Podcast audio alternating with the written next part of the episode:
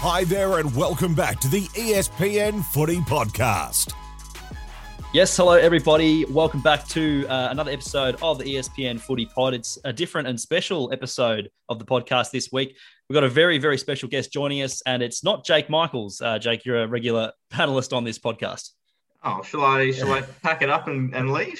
Well, I just thought I'd uh, introduce you first. We'll, we'll start with you and work our way up because Christian Joly from Champion Data, you're not the special guest and you normally are, but welcome along uh, for another week. Uh, happy to be uh, in the second chair today. It's an exciting guest. yes, very much. Uh, he's part of the ESPN stable this year. Uh, he's been doing some written stuff for ESPN.com.au, and he's going to join us on the podcast a couple of times throughout the year. Josh Dunkley of the Bulldogs, welcome along to you. Thank you. Thanks for having me on. It's uh, it's a pleasure to have you on. Uh, as I said, we've been doing uh, a few bits and pieces with you this year, and we we look forward to getting some more uh, articles out of yourself. For you've been writing uh, for the website, as I said, and, and getting you on the podcast. Um, we've got heaps to talk about with you. A little bit of a preview is we're going to go through what it's like to be a, a day in the life of a footy player on game day, because we know what we see for the two or three hours that you're on the field. We see it on TV, um, but we're sure that there's a lot behind the scenes that goes into making a footy game well what it is. I mean, you obviously have to you know get up, get to the airport if you're going on a on a on a road trip or, or get to the ground, and and we just kind of want a little bit of insight from you. So we'll do that a little bit later on, guys. But before we do kick off grilling dunks, something which grabbed your attention from the weekend that we might not get to talk about too much this week. Jake, I might throw you under the bus and see what you've got for us this week.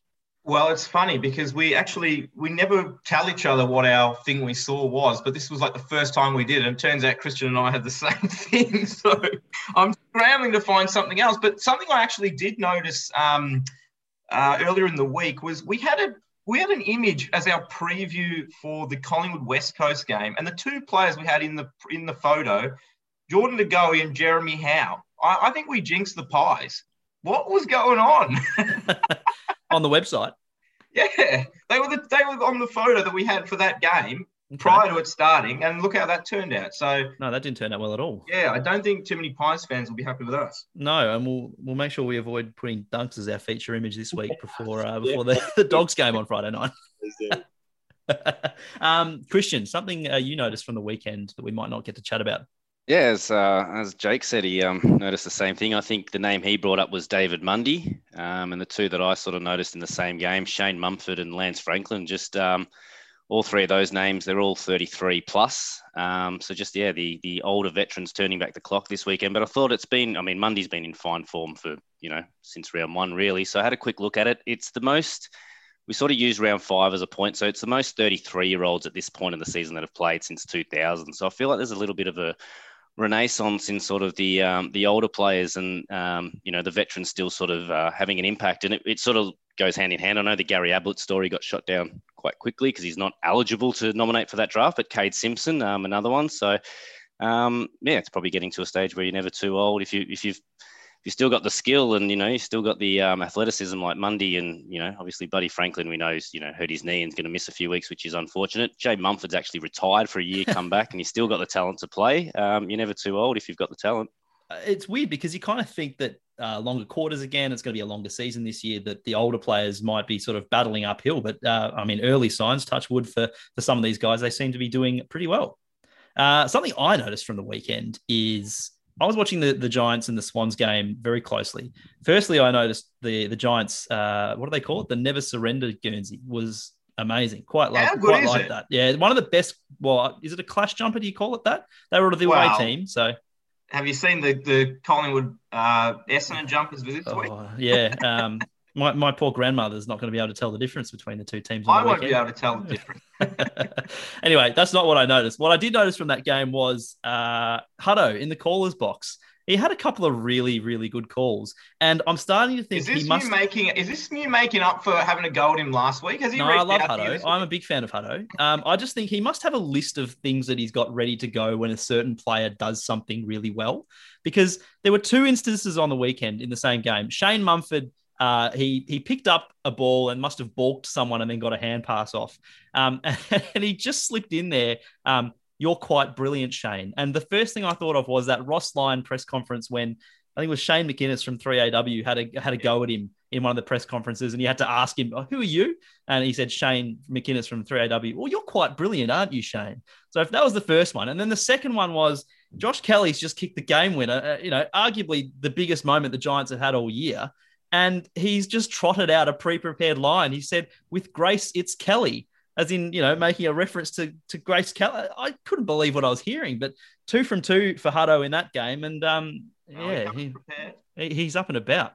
Josh, anything? Uh, do you watch much footy during the week when you're um, playing? This weekend, I didn't really watch a lot because we obviously played at 4:35 on Saturday. So it's that in between time. You missed the first yeah. game Saturday, and then you missed the night game pretty much too. So um, I didn't see a lot on the weekend. The only thing I did see was the the Magpies scandal thing at the moment with the the phones. Um, so yeah, that was probably my thing that I took away from the weekend. That was interesting, but I don't know what's going to happen there. Yeah, we'll touch on that a little bit later because I think that is an interesting part of the whole game day dynamic. Um, but I guess there's heaps to talk about uh, with you. Firstly, firstly, I guess this week, uh, the Giants, bit of a grudge match, probably one of the better rivalries we've had in, in modern times. Does it feel that way within the club as well? Yeah, definitely. I think ever since that 2016 prelim, uh, it's been building up. You know, it's been highly talked about across the years, and we really rev ourselves up to play against the Giants purely because of the experiences that we've had, and you know the players they've come after against us has been, you know, it's confronting, and they stitched us up in the 2018 final series and 19 final series. So, um, yeah, it's a disappointing way to end the year against the Giants, but we'll be uh, red hot on Friday night and hopefully come away with the win. What was it like playing in that 2016 prelim? Everyone always talks about it, and I, I personally think it's top three games I think I've ever seen. What was it like playing in that, and particularly as such a young player at the time? Yeah, I'll, I'll forever say that that's probably the hardest game that I've ever played in. To be honest, the way that um, the Giants really, you know, fought back late in that last quarter. I think they kicked the first two goals of the last quarter from memory, and I remember standing in the forward line. I was like, "Geez, this is going to be tough for us." And everyone was fully knackered and and and tough. You know, it was it was a hard game, and I think the way that it went down to the wire was something that I'll never forget. And then obviously JJ comes away with that kick to Bont, and then he finishes off the goal to to really stand or stem the flow of the game and, and get us back in front. And then um, Jacko kicked one, and and Tory Dickson missed after the siren. But it was just a, an incredible game, and credit to both sides, I guess, on the day that uh, we could play such a high quality game for the spectators and fans do, do you talk about this rivalry within the club, especially in a week like this week leading up to a game? I mean, we've we've seen some you know incredible sort of micro tussles within the actual games themselves. I mean, is Bont looking forward to tossing the coin with? Is it going to be Toby Greene? Is it going to be Nick Haynes again? Like, do you talk about this sort of stuff at the club? Yeah, I mean, you talk about everything. Like the last time when Haynes tossed the coin, wasn't until after the game when most of us realised that that actually happened. Right. Um, so it was it was great that we are on the other side of the. Well, we're actually we won, so it was nice yeah. to talk about in the change rooms after. But so, so yeah. Bont doesn't come back to the the huddle and says, you know, this rat bag's come and toss the coin. Let's go and get them, boys. nah, he didn't say anything. He didn't mention it at all. But you know, you do talk about everything. You know, the, the Giants um, rivalries definitely talked about at the club every time we come come up against them, and um, it's not just us as players. You know, the coaches as well. Like everyone's really really um, looking forward to playing against them. Christian, I mean, some of the stats that we've been we've been talking about uh, some some some stats about the dogs and, and Josh in particular uh, leading up to this podcast. You know, the club's five and zero. Oh. What have you noticed from the dogs and Josh in particular? You know, through this start of the year that's that's really stood out to you at Champion Data. I mean, we'll, we'll start with the team, and uh, it's just it's just an awesome profile at the moment for the Bulldogs. They're um again we talk about you know, putting points on the scoreboard's obviously the biggest factor to winning football, obviously, and that's how you source those points. They're number one for points differential from clearances and intercept possessions. So we always talk about intercepts. 60% of your scores come from there, about 35% from stoppages, and another five or so percent from kick-ins. Uh, Bulldogs at number one, at the, you know, the two main sources that 95% of scores come in. Uh, number one for inside 50s. Uh, I think top two for scoring once inside 50. Same going defensive um, way that you know they don't they don't concede a lot of insides. They're, they're a bit easier to score against going inside 50 than um, some of the other teams, but they're still not down the bottom for it. But again, it's probably just one of those profiles that again, just looking at it, it's probably too good to be true. Um, slightly at the moment in terms that. of you just so you're just so dominant in so many areas. So it's probably a question I was going to ask, and it's probably hard to sort of explain, but is do you sort of do you sort of plan for a you know it's sort of a downturn during the season because obviously the five and zero oh and and the way you guys are going is awesome and it's obviously all the plans working together. But do you just expect that at some stage of the year things are going to get a bit flat and do you sort of yeah do you preempt something like that, or you just try to keep your head in the clouds and keep going with this awesome sort of feeling? Yeah, I mean, winning, and I spoke about in my last article. It's yep. Great to um, to win, and you know, a lot of things. The best thing about us now at the moment is that we're not playing our best footy. There's still areas of our game that we can improve, and it's been a really driving force in the way that we've been training and continuing to look or search for perfection. I guess you could say. Um, but yeah, I don't know. It's it's it's a, it's a tough one because we do train really hard. We do everything we possibly can. You look at the stats, and uh, each week you, you come up against a new side that's good in different areas. So, you know, we knew Gold Coast on the weekend, uh, for example, we're going to chip the ball around. They like to maintain possession and hold the ball off us, similar to North Melbourne. Um, but then Brisbane Lions really like to take the game on, kick it down the line to their tools. So the, the stats come into it a lot. But um, yeah, it's based on week to week, I guess. Uh, speaking of that article uh, that you wrote earlier this month, you did talk about how the, the highs are great. You know, when when footy's going well, everything's going well, but the lows can also be pretty low. You mentioned receiving basically death threats after you know dropping a mark in the goal square late in the game against the Swans a few years back, and how that affected you, and how you hadn't really spoken about it to anyone before. What was it like sharing something like that? Um, and how's the feedback that you've got since then? yeah, it was it's pretty confronting. Like to talk about something so um, I don't know at the time it made me feel so so bad. It was yeah. Mentioned in that piece that it was the worst that I'd felt probably ever in my life, and to talk about that is pretty tough. And you've got to I know at the time like I didn't talk about it because I probably felt so insular that I didn't want to to you know bring anyone else down with me. So it's weird. You you handle it as you do as footballers, and we've got a lot of great um, people around us. And Dad's probably one my family's probably one that I really lean on a lot. So to um, talk to them and, and lean on them a lot was was very important. But the way you deal, I, I don't know, it's hard. Like each player is different, and um, it is confronting though when you have to talk about it. But I think it takes a lot of courage to to stand up and talk about that kind of stuff because it's really important. And the feedback that I received was great from the community and and fans. Every everyone messaged me. People that I hadn't spoken to in years messaged me and saying how well it read and how well it came across. So um, yeah, it was it was great, great feedback. That's terrific to hear because, as you say, it is. I mean, nobody should experience that sort of abuse, but particularly at 20, I think you were 21 at the time. Um, that's horrible. It's horrific, and, and I encourage, and we we we do, as I said, I think last week, we do plug some stories on here, and we obviously we want people to read our ESPN content. But if there's something you do go and read this uh, this year, it, make sure you make sure you read this because it's a fascinating insight into the hor- horrific abuse that um, professional athletes actually receive. Um, and as you say, as a 21 year old, it can be really difficult to deal with it. So, uh, full credit to you for opening up and, and sharing that story. I think it was terrific yeah, I think the biggest thing from that is like like you mentioned, like a lot of players. I reckon nearly every player in the AFL would have copped some kind of criticism, whether it's mm. down the street at the shops or on social media. A lot of the time, it's probably more social media where people don't put a name to a face and mm. they can just you know keyboard warriors we call them. Um, they just take you to town. So it's, it's disappointing that it's that it ends up like that. And these days with gambling as well, it's that's a big thing um, in the game where you, you know you cop it for not getting 15 touches or whatever it might be. Like it's it's pretty hard to. Has that happened to you before? Yeah, last year especially. I think with with COVID, it was big mm. because you know we're in the hub and everyone was, or especially in Victoria, where everyone was in lockdown and on their phones and probably gambling more than they usually would to mm. uh, with footy with footy on. Um, so yeah, it was tough, and certainly a lot of guys got on the bus after a game last year and would be copying a lot of criticism for those kind of things. That's we, crazy. We as well, so you, it's harder to harder to get 15 in the shortened quarters.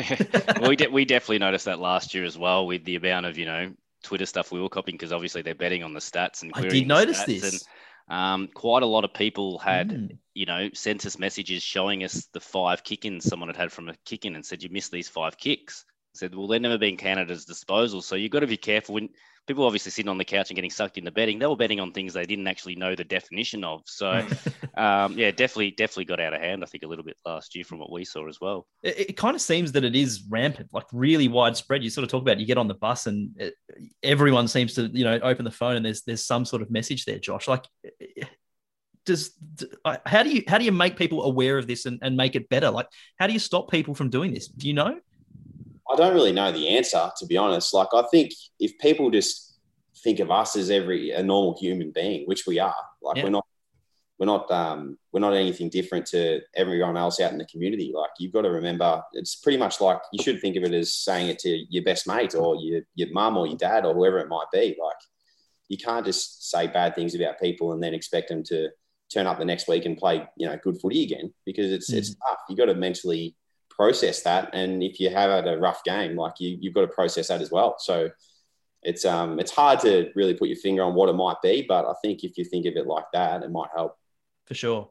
Uh, let's move on. We we sort of talked about it off the top, and uh, we want to get a bit of an insight into what a game day is for for for you and well for, for the modern AFL player because we do see you know, two or three hours of your weekend, but it's all quite curated. You know, you might be walking off the bus into the change rooms. We might see you running around in the in the rooms before you come out. And then there's the two and three hours of play. And then, you know, we might get an interview with a player after the game if you win, for instance. But obviously there's a lot more that goes into game day for you. Do you have a routine that you try and follow um, week to week, or, or does it depend on, you know, whether you're playing an afternoon game or a night game? Like, do you have a set routine? Yeah, for game day. Yeah. Game day. Yeah. I like every week it changes because of the time that you play, as you mentioned. But for me, I'm I, I've changed it a lot over the years. Like as a younger player, you try and mirror what you know the the best player in the team's doing. Or you know, I remember I tried to in Perth one year. We played a night game. I think it was eight ten in Perth, and because of the time difference, like it worked out to be different. And I tried a nap pre-game.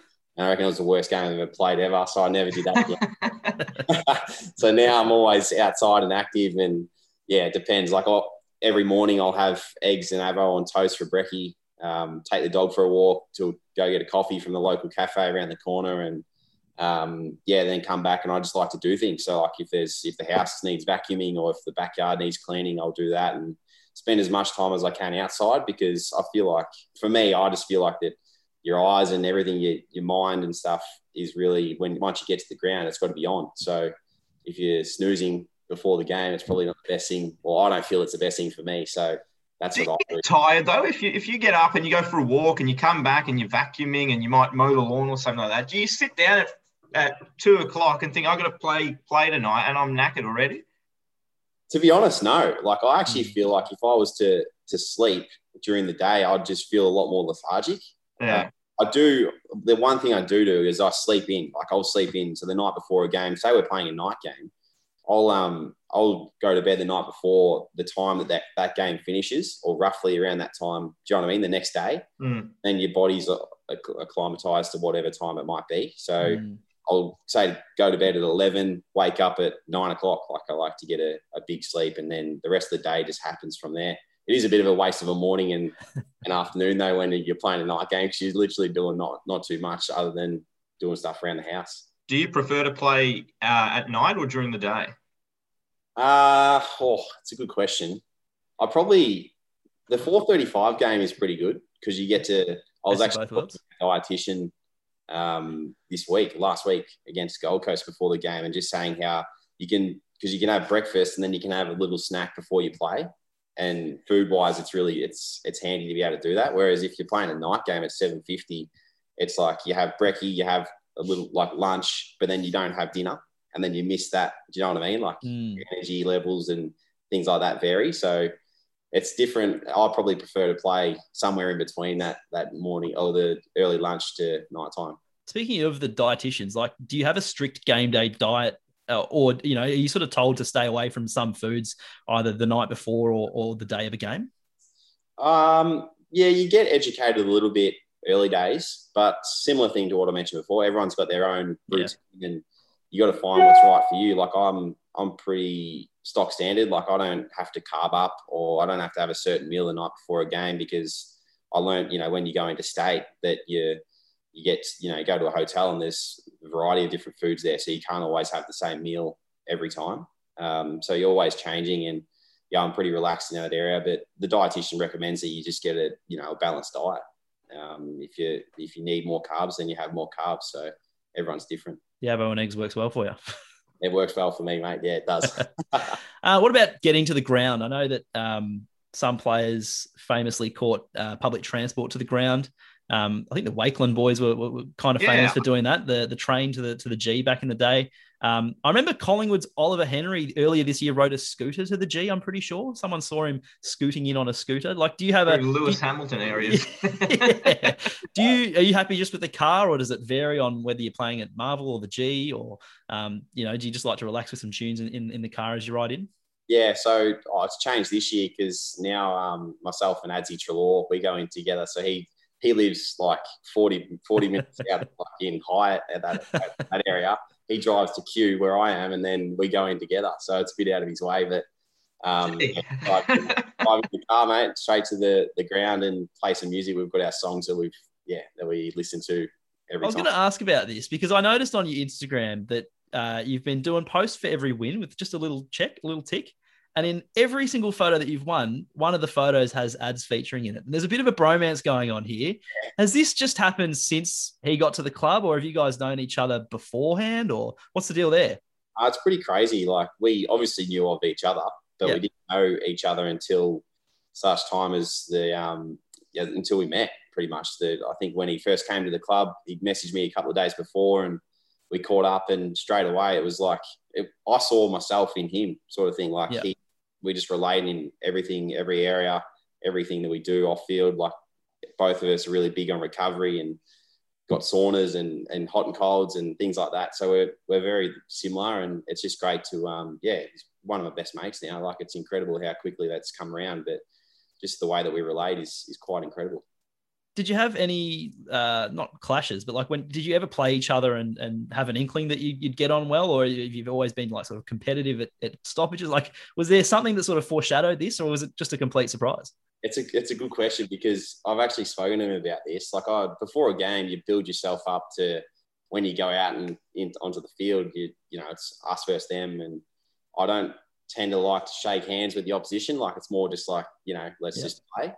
Um, and we played Collingwood. It was in 2019, and I remember the centre bounce. We both lined up on each other, and normally, if someone like sort of went to shake my hand, I'd probably, you know, call it off, Wash him away. maybe check him in the chest or something. But um, Adam came up to me, and I randomly, I just didn't know why, but I shook his hand. the game.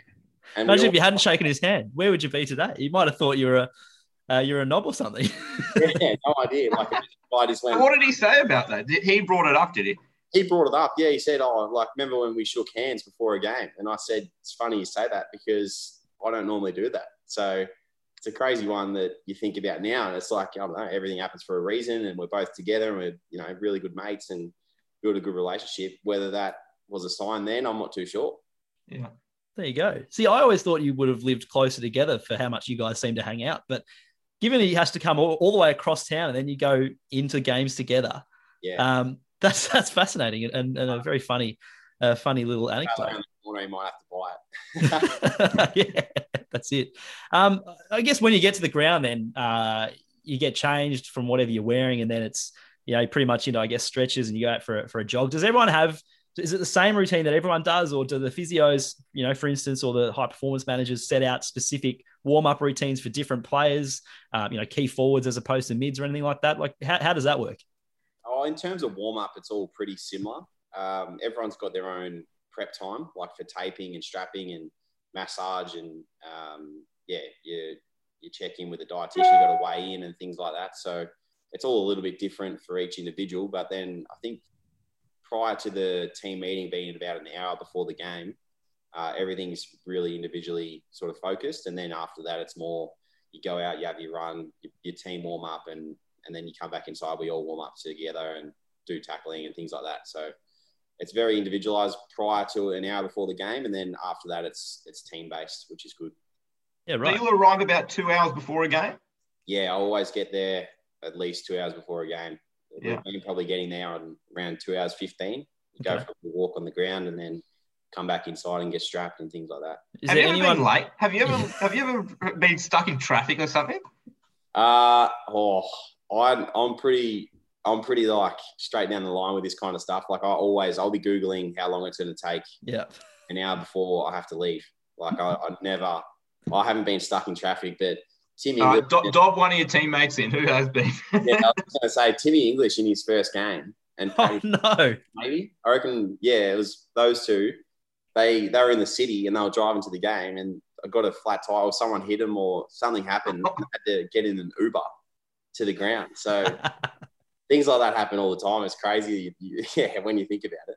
If, if you guys are playing in Ballarat, do you catch the, the bus up, the team bus, or is you, you're all driving up as well? Yeah, no, we all drive up. So we go up the day before and stay at the Yeah. Mercure in Ballarat. Um, All right. And then Oh, very good. drive to the game. Um, we, we normally like to carpool though, so So I was gonna, I was gonna say, um, so you obviously played for Gippsland Power as a junior. You would have travelled six, seven hours for games as a kid. So it's probably, um, probably a bit, a bit easier as an AFL player from what you've come now- up with. yeah, it is now for sure. Like, we used to, I don't know, Morwell was our home home ground, but even that was an hour from home for me. So it was like a home game was still an hour away. Um, yeah, that's crazy. a whole day affair. yeah. So when you're playing um, down in Williamstown, or you know, it takes three and a half hours to get there, it's a it's a seven hour day as you mentioned. So just of travel, and then you got to play for three hours. So it was tough, but I'm very grateful for everything that I did as a kid and my family, the sacrifices they made. So to get me to where I am today, and yeah, forever in debt. Christian, um, from a stats point of view, how heavily, I guess, on game day, how, how much are clubs demanding of champion data on, on a game day prior to a game? Um, you know, is there any sort of like last minute things they're trying to get in, or is most of the prep work done earlier in the week? Yeah. So no, a lot of the again, I think I sort of touched on the pod. A lot of it is um, pre-season. So a lot of it is the setup of the pre-season, making sure they get access to the data they need, and then they've got their um, own analysts and things. So um, obviously, a lot of the clubs like to keep things close to their chest and things like that. So there's not a lot of back and forth during the season, Okay. um, but it's more during the off season, and that's why we, as you know, as a company and trying to have that client relationship with the clubs, we we really know we've got to go hard in January, February. We've got that sort of um, the mental space in the clubs because once March hits, they're just in the day-to-day grind, and the analysts are trying to get things for the coaches, and they're just in their day-to-day work. There's not a lot of catch-ups, and you know how are things going? What do you think needs to be done better, more, blah blah. So it's all done probably pre-season, um, and then the clubs are pretty self-sufficient once round one comes along. Mm. Um, you know, be a few emails back and back and forth, but nothing specifically. They'll never they'll never come to us and say, hey, we're trying to rank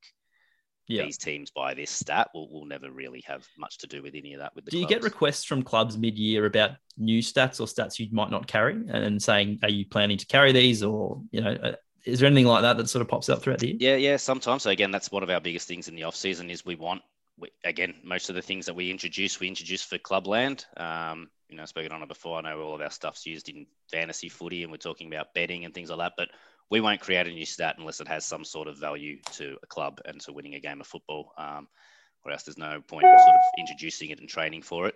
Um, so again, a lot of that's in the off season. There'll be times clubs will, um, you know, query a definition of, you know, a good one is long down the line. What do you call long down the line? We'll give them our definition. They say, well, we want to include these five types of kicks as well in our definition. So it might be a little bit of tinkering with numbers um, and things like that, just to make sure they can get the the, the correct measurements that they want.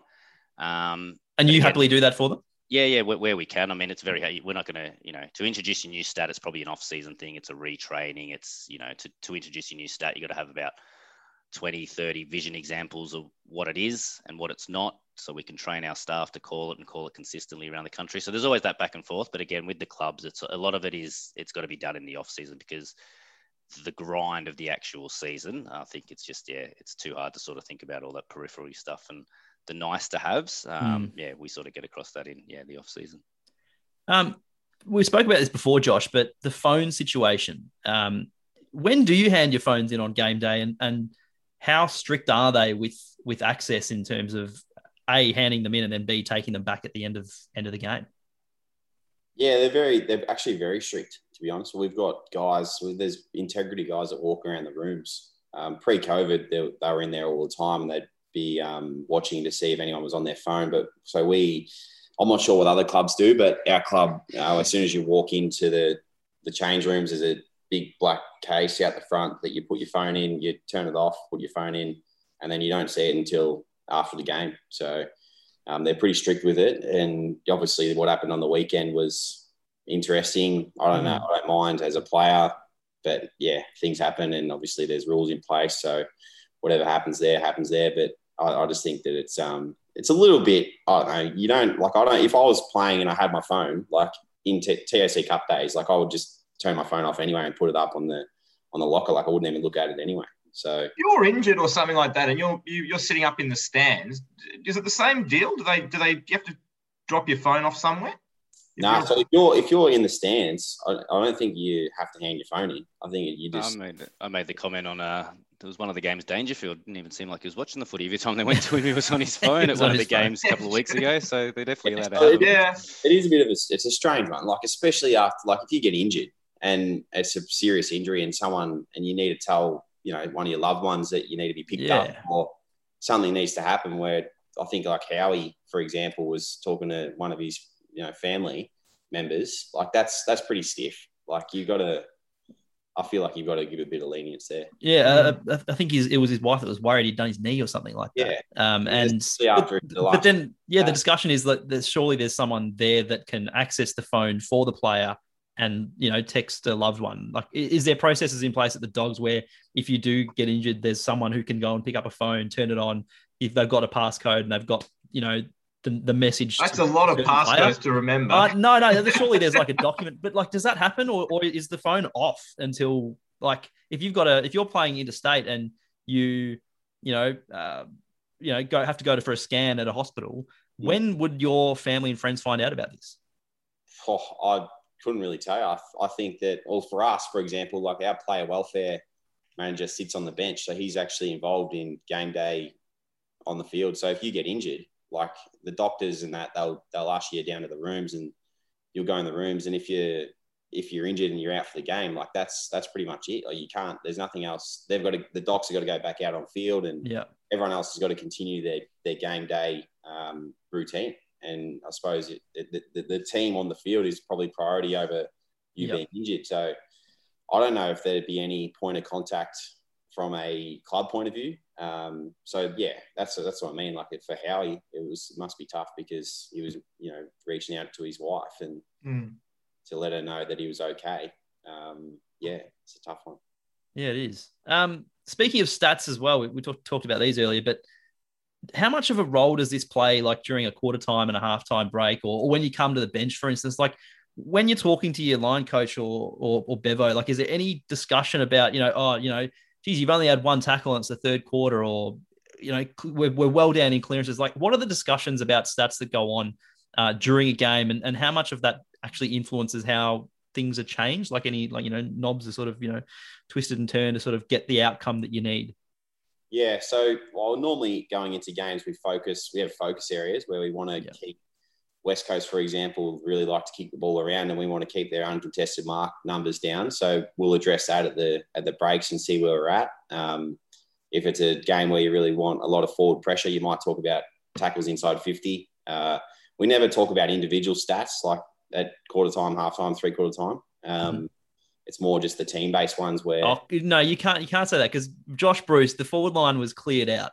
Oh yeah, sorry. That's that's when he got close. Yeah, I'll put my hand up. That's um, yeah, we did talk about that right at the end. I think one of this, one of this was like, he's got nine, he's got nine, one more. so um, yeah, that was, and I think Bevo actually mentioned that um, he cleared the forward line out, didn't he? In the I meet? think he did. Yeah, yeah. I think he actually admitted that. So there you go. Um, my bad. from from an individual perspective, though, and not necessarily about um, you running around telling your numbers up, but it's more about do you know early on in a game if you, and it even goes back to the warm up. Can you tell, when, even in the warm up, that you, you're on for a day? Like, do you feel better some days in the warm up, like knowing you're going to play well?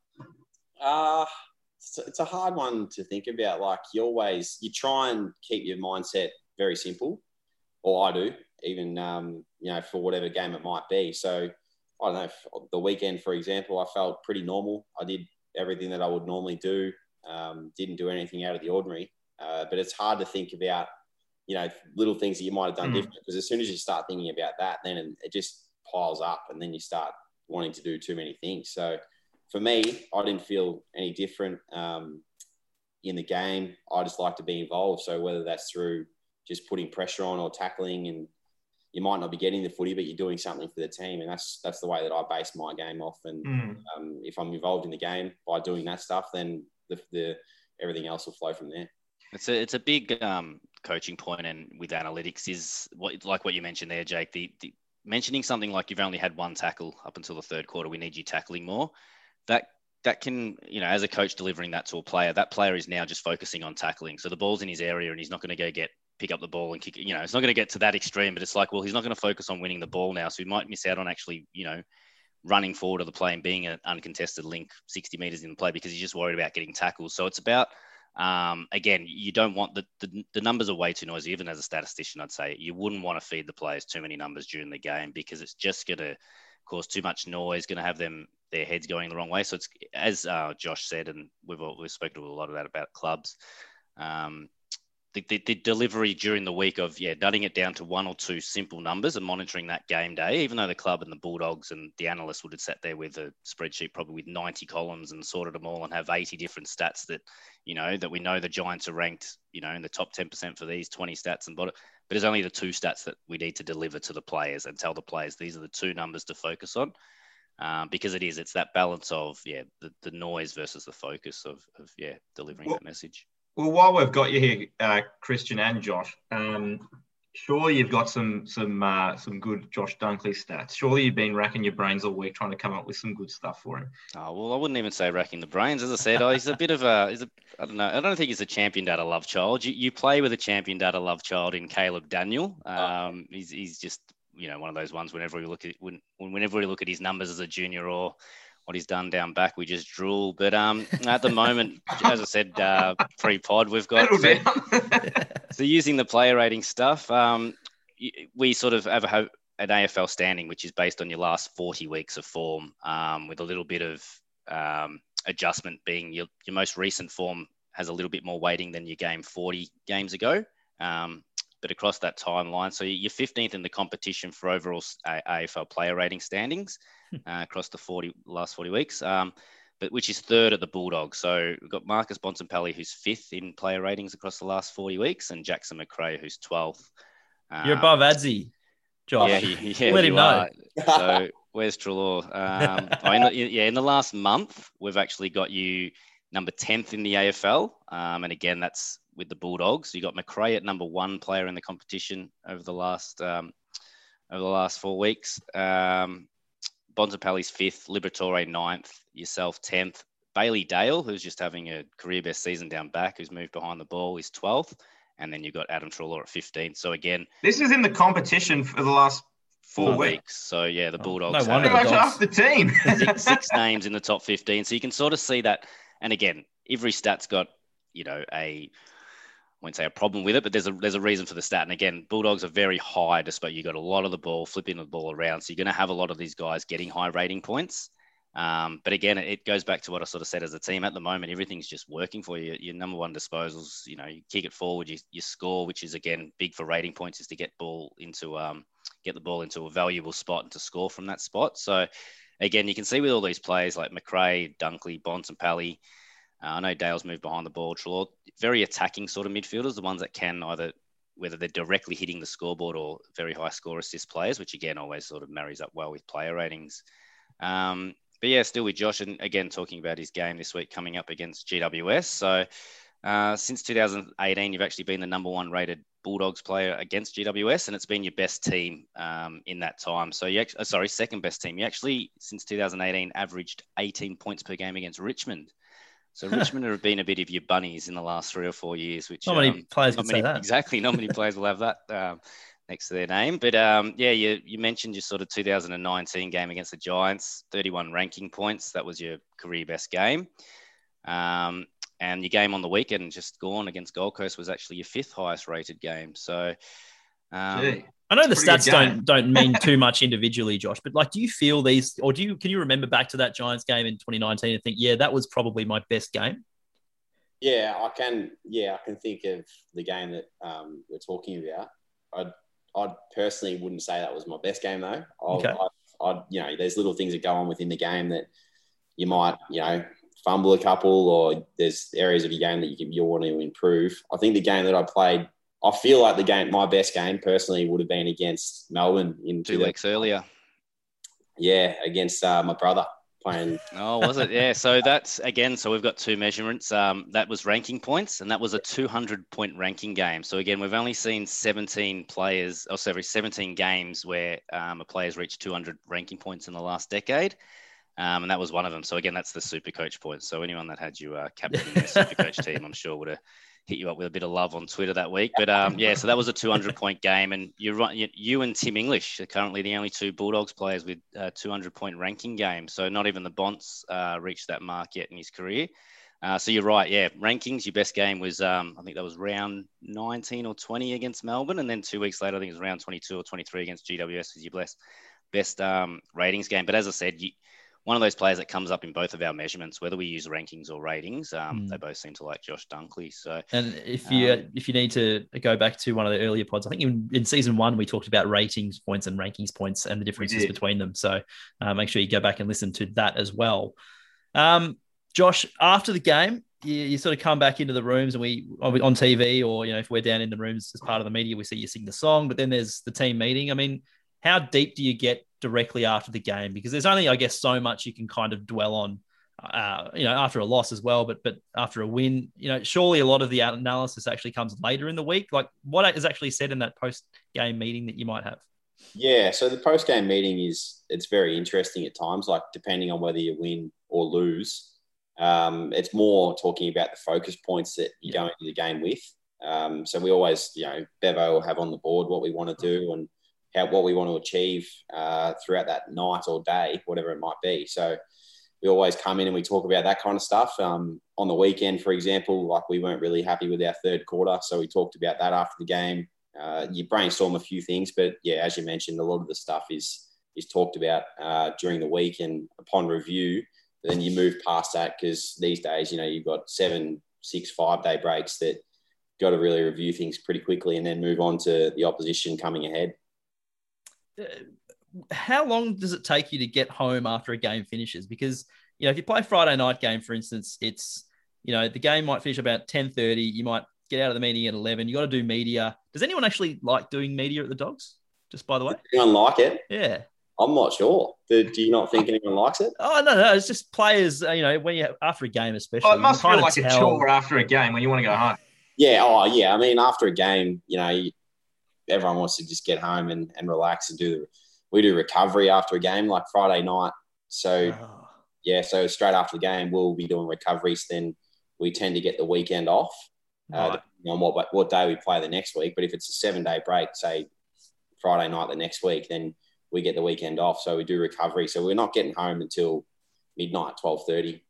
Do you, uh, do you can you get to sleep straight away? Because I know that if I'm working, you know, at a footy game or whatever, I'm still buzzed afterwards. You know, mm. you're getting home and you're trying to go to sleep and you just probably stare at the ceiling for an hour. Like, do you feel that the adrenaline's still sort of pumping at that point? Hundred percent, hundred percent. Probably more with when you've got crowds. Um, yeah. after, after, games when it was you know dead silent, um, you weren't as aroused as probably what you normally would be. So the crowds definitely help a lot. It's funny, like when you think about it. Um, yeah, yeah. After like after every night game, it's hard to fall asleep. Uh, guys have different ways of coping with it. Some guys will just stay up until they can't, like they just possibly can't um, yeah. awake any longer. I just try and stay relaxed. I'll get home and just relax. I've got a sauna uh, that I put on, or get in the pool or the spa, um, whatever it might be, just to try and wind myself down a little bit and then go to sleep. Very just good. Going back to um, the no crowds, playing out there last year with no crowd, did, did it feel any different? I know there's been a little bit of study with the NBA um, and efficiency's actually gone up without crowd. Scores are higher and they're actually making more buckets. Um, Less pressure. Exactly. But yeah, did, as, as a player, do you notice that or is it just, you know, the opposition's the one putting pressure on so you don't notice whether there's a crowd or not? I don't know. Oh, I think, yeah, more in the moments where like a set shot, for example, like I think you'd, you'd definitely notice the pressure more with crowds. Mm. Um, but the game itself, yeah, I don't think you it, when you're playing, it's just more like in the big moments you don't hear the crowd, so you're not, you know, you, the hair's not standing up on the back of your neck um, when something good happens. So yeah, I don't think the the crowds play a, a, huge part in it, but I think with set shots and the, those parts of the game where it's just that individual player that's got the ball for that moment that everyone's focused on, uh, they're the, they're the moments that yeah. Yeah, I was gonna. I was also going to say at the start of the pod as well. That final you played against the Giants um, in 2016, it would have been probably 15, 16,000 people, but I'm assuming it's probably one of the loudest fourth quarters you've been involved in. So it doesn't matter how many's there; it's just how oh. passionate they are. Yeah, hundred percent. The um, even the or this year, like round one, we didn't have many supporters at the game, but the I think it was round two against West Coast. Like a lot of the supporters rocked up, and there was still probably only twenty thousand there, and the, the, that was probably one of the loudest crowds I reckon I've ever heard too. When um, that West Coast game was yeah. intense, I still think that's one of the best games of the year so far for any mm. for, for, a neutral to watch. It was just end to end and a lot of lead changes. It was high scoring as, as we seem to want.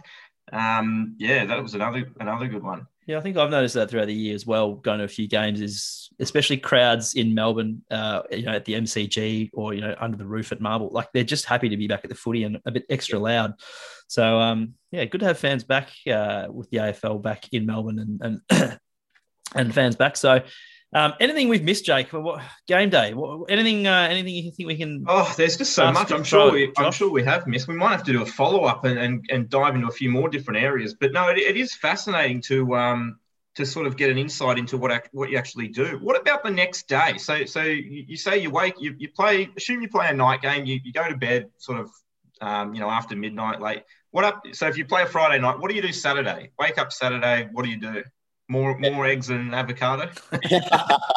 um, well, yeah, it's funny because I was actually going to mention it. Like after a game, you, well, you can't. I don't sleep well after a game anytime. So if it's a night game, I'll be up at seven o'clock the next morning. Like it's probably a six-hour sleep max uh, after a game. So I'll be up straight away. I'll probably take the dog for a walk, and then I'm straight into recovery because I feel like that's a it's a big element of you know getting up for the next week and being able to get up for training and train as well as you possibly can. And improve. So what do you mean by that when you say recovery? What what exactly do you, do you do? Yeah, so first thing for me is like I'll wear I'll wear skins like straight after the game. I'll wear them for 24 hours. The 2XU they've got good compression skins that um, yeah that we we have at the footy club. And um, so I straight away I'll put them on. I've got recovery boots. I've got sauna, as I mentioned before. Do you uh, sleep in the in the skins? Yeah, sleep in the skins. yep, literally. Comfy. well, in the summertime it's a bit warm, but yeah, time, mate, when it's freezing cold here and zero degrees, it's pretty nice to be honest. I, would, I imagine that'd be pretty decent up in up in Ballarat after the other week. oh yeah, yeah, straight away after the game, straight on it was that was cold up there. I can tell you that. Yeah, I can imagine. There've been some, uh, yeah, there've been some cold ones there.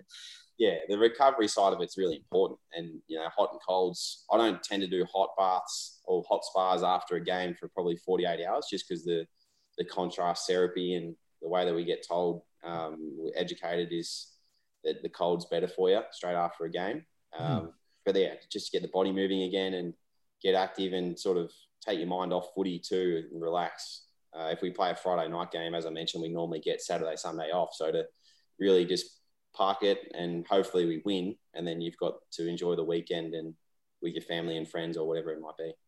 If you're going down to the local cafe to grab a coffee or something like that, do you get do you get the the barista or someone else in the cafe saying 38 touches, two goals, bloody good game?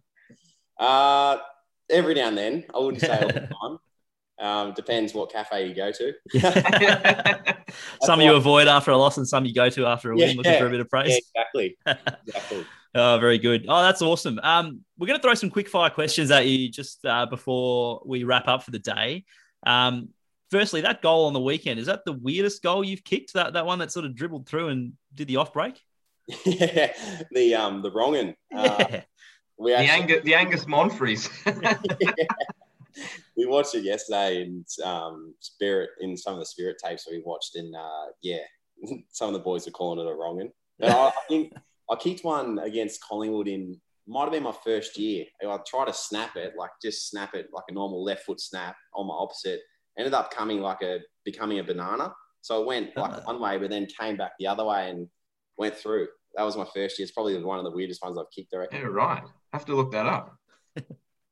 Um obvious, uh, big question. Who's the best player in the competition right now? Oh, it's a good question.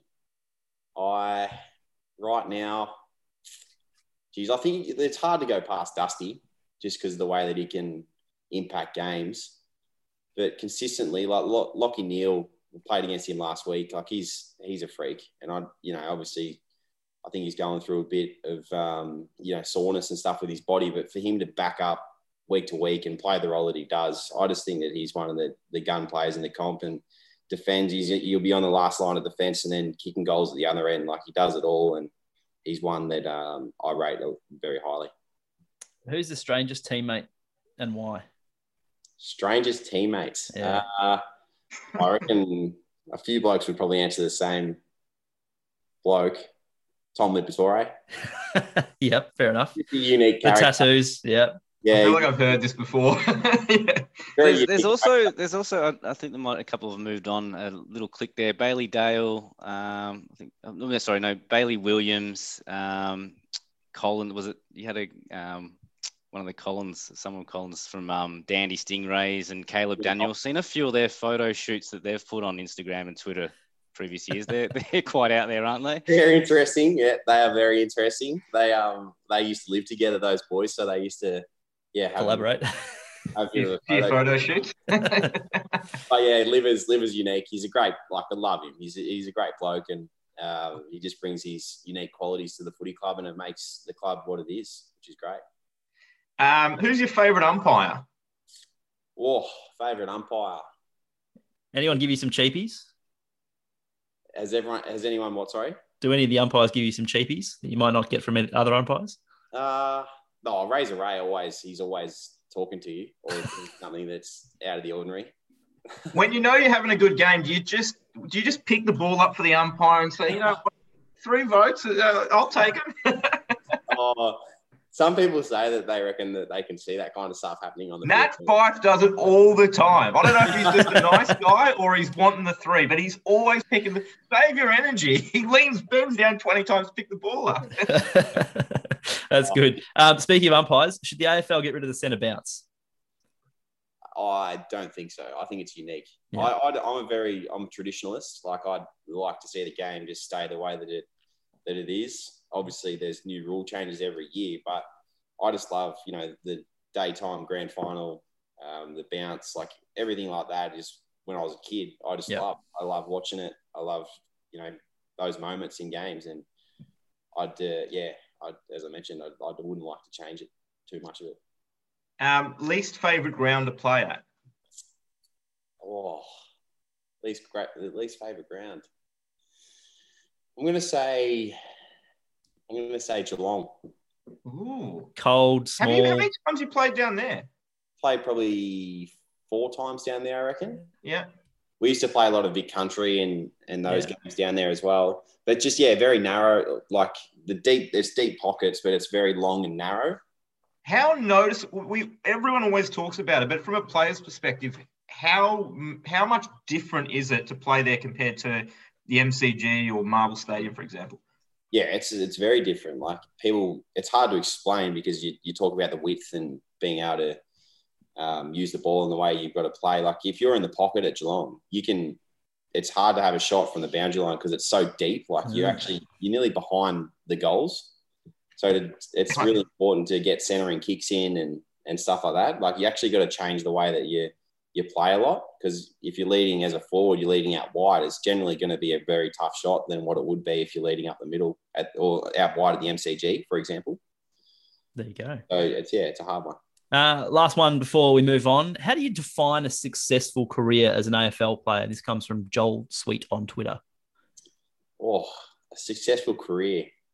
I think you know I I'm big on you know playing a role, playing your role for the team. Like a lot of role players will play 150, 200 games. I think that's a really successful career. Um, you know, the average career these days is probably, I'm not sure of the numbers, but it'd be around probably three to four or five years, I, I would have thought. So to play 150, 200 would be a, a big tick in the and feather in the cap, I would have thought.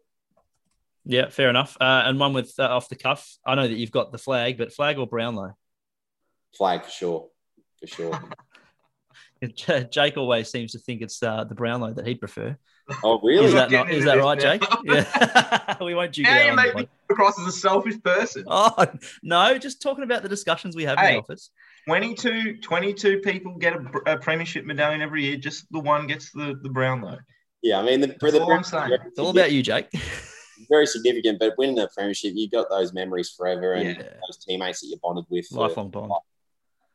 Hundred percent. Um, all right, before we wrap up, uh, Josh, thanks, thanks for very much for doing this, and we'll get you on a couple more times uh, throughout the year and throw some more questions at you. But justified hype or hyperbole, we'll do a quick little round of this. Basically, I'll say a statement, and I'll ask you guys whether the hype is justified or I'm speaking in hyperbole. Josh, I might actually throw this one to you. Players should be allowed to access their phones if they're injured or out of the game, Oh, I think that they should be allowed to. So long as it's uh, under, I guess, um, someone's watching them or, or or someone's keeping an eye on what they're doing, like, or just in general, like, just have at it. Yeah, I, I like. I know it's probably for the, what is it's what are the what's it actually for the gambling side of things, and they, they, Yeah. they do say it's integrity. So I would, Integrity, yeah. So I think it's like if if you know that um, that someone's Bont's going to line up at full forward to start the game, you're telling people about that or something. It's like, I, but I guess as when you, the game's actually when the game's actually on, Mm, like what's going to change? Like there's that's what I. That's exactly what I think. Yeah. so I. I feel like players if you get injured and you you know you're down in the dumps, you're feeling pretty pretty sad and sorry for yourself. I feel like it's yeah, it'd be fine. absolutely. Uh, Jake, the Melbourne Richmond game is the better spectacle than the Anzac Day game the next day. Well, it will be this year because Melbourne and Richmond's going to be a fascinating game. But I still think Anzac Day is the, the game. It's just a shame this year we've got 16s playing 14th on Anzac Day. Um, well, Collingwood Essendon, we've got three games on Anzac Day this year. Um, but, you know, had Collingwood and Essendon been top six sides this year, I still think people would be saying there- there'd be 90,000 at the G for Anzac Day, assuming we were able to get 90,000 at the G. But it's Anzac Day still the day. Yeah, fair enough. I think they've they've built a really wonderful game. The, the They D's and the Tigers. and The, the I is spectacle's gonna be the incredible. big- yeah, and this was going to be a, a huge game, Melbourne and Richmond. But no, I still think Anzac Day is the one that has a bit more significance. Uh, and Christian, the Giants and Dogs is the best rivalry in footy right now. Ah, Got to say, yeah. yes. yeah, I know. I feel like I'm supposed to say yes, but I'll still go hyperbole. I think Oh. it was it was very interesting to hear from um, yeah Josh how you know the, it's definitely within the four walls of the club. Um, you know, and there'd probably be a lot of a lot of clubs that will sort of have not internal rivalries, but rivalries that they probably value a little bit more than you know the general public or the mass. I don't I don't think it's the number one rivalry. It's a very enjoyable rivalry. What's Um, number one? See, I, I don't know. I, Swans I, and the Bombers have had some good ones recently. Yeah, they've had some good ones. I I still like the showdown, and I know we're very Victoria centric and we don't get it. The showdown, um, and it, it it was a lot like this with Carlton Collingwood when I was growing up. Whoever's the better team is always shitting themselves. And sorry for my language, but it's it's always seems like they're the type of games that the showdown you can't pick who's Yeah. who's higher on the ladder. They got more to Um, lose. And Carlton Collingwood always seemed like that growing up was always like, well, we're below them on the ladder, so we should beat them this time because nothing ever goes to plan. But um, yeah, again, just touching on those games, there, there's been 13 matches, um, Giants Bulldogs, four of those with uh, being decided by a goal or less. So a almost a quarter of the games being um, between a goal, you definitely say there is a rivalry there. I just I wouldn't have it as number one in, in my one. There we go. Uh, I'm fellas, down. Yeah, fellas, thanks for joining us. Uh, Josh, all the best this week against the Giants. Thank you very much for joining us on the podcast. Thank you. Thanks for having me again. We'll uh, we'll get you on another time. Uh, and uh, guys, thanks as always. And we will speak to you guys all in the next one. Listen to all the latest episodes by subscribing to the ESPN Footy Pod, wherever you get your podcasts.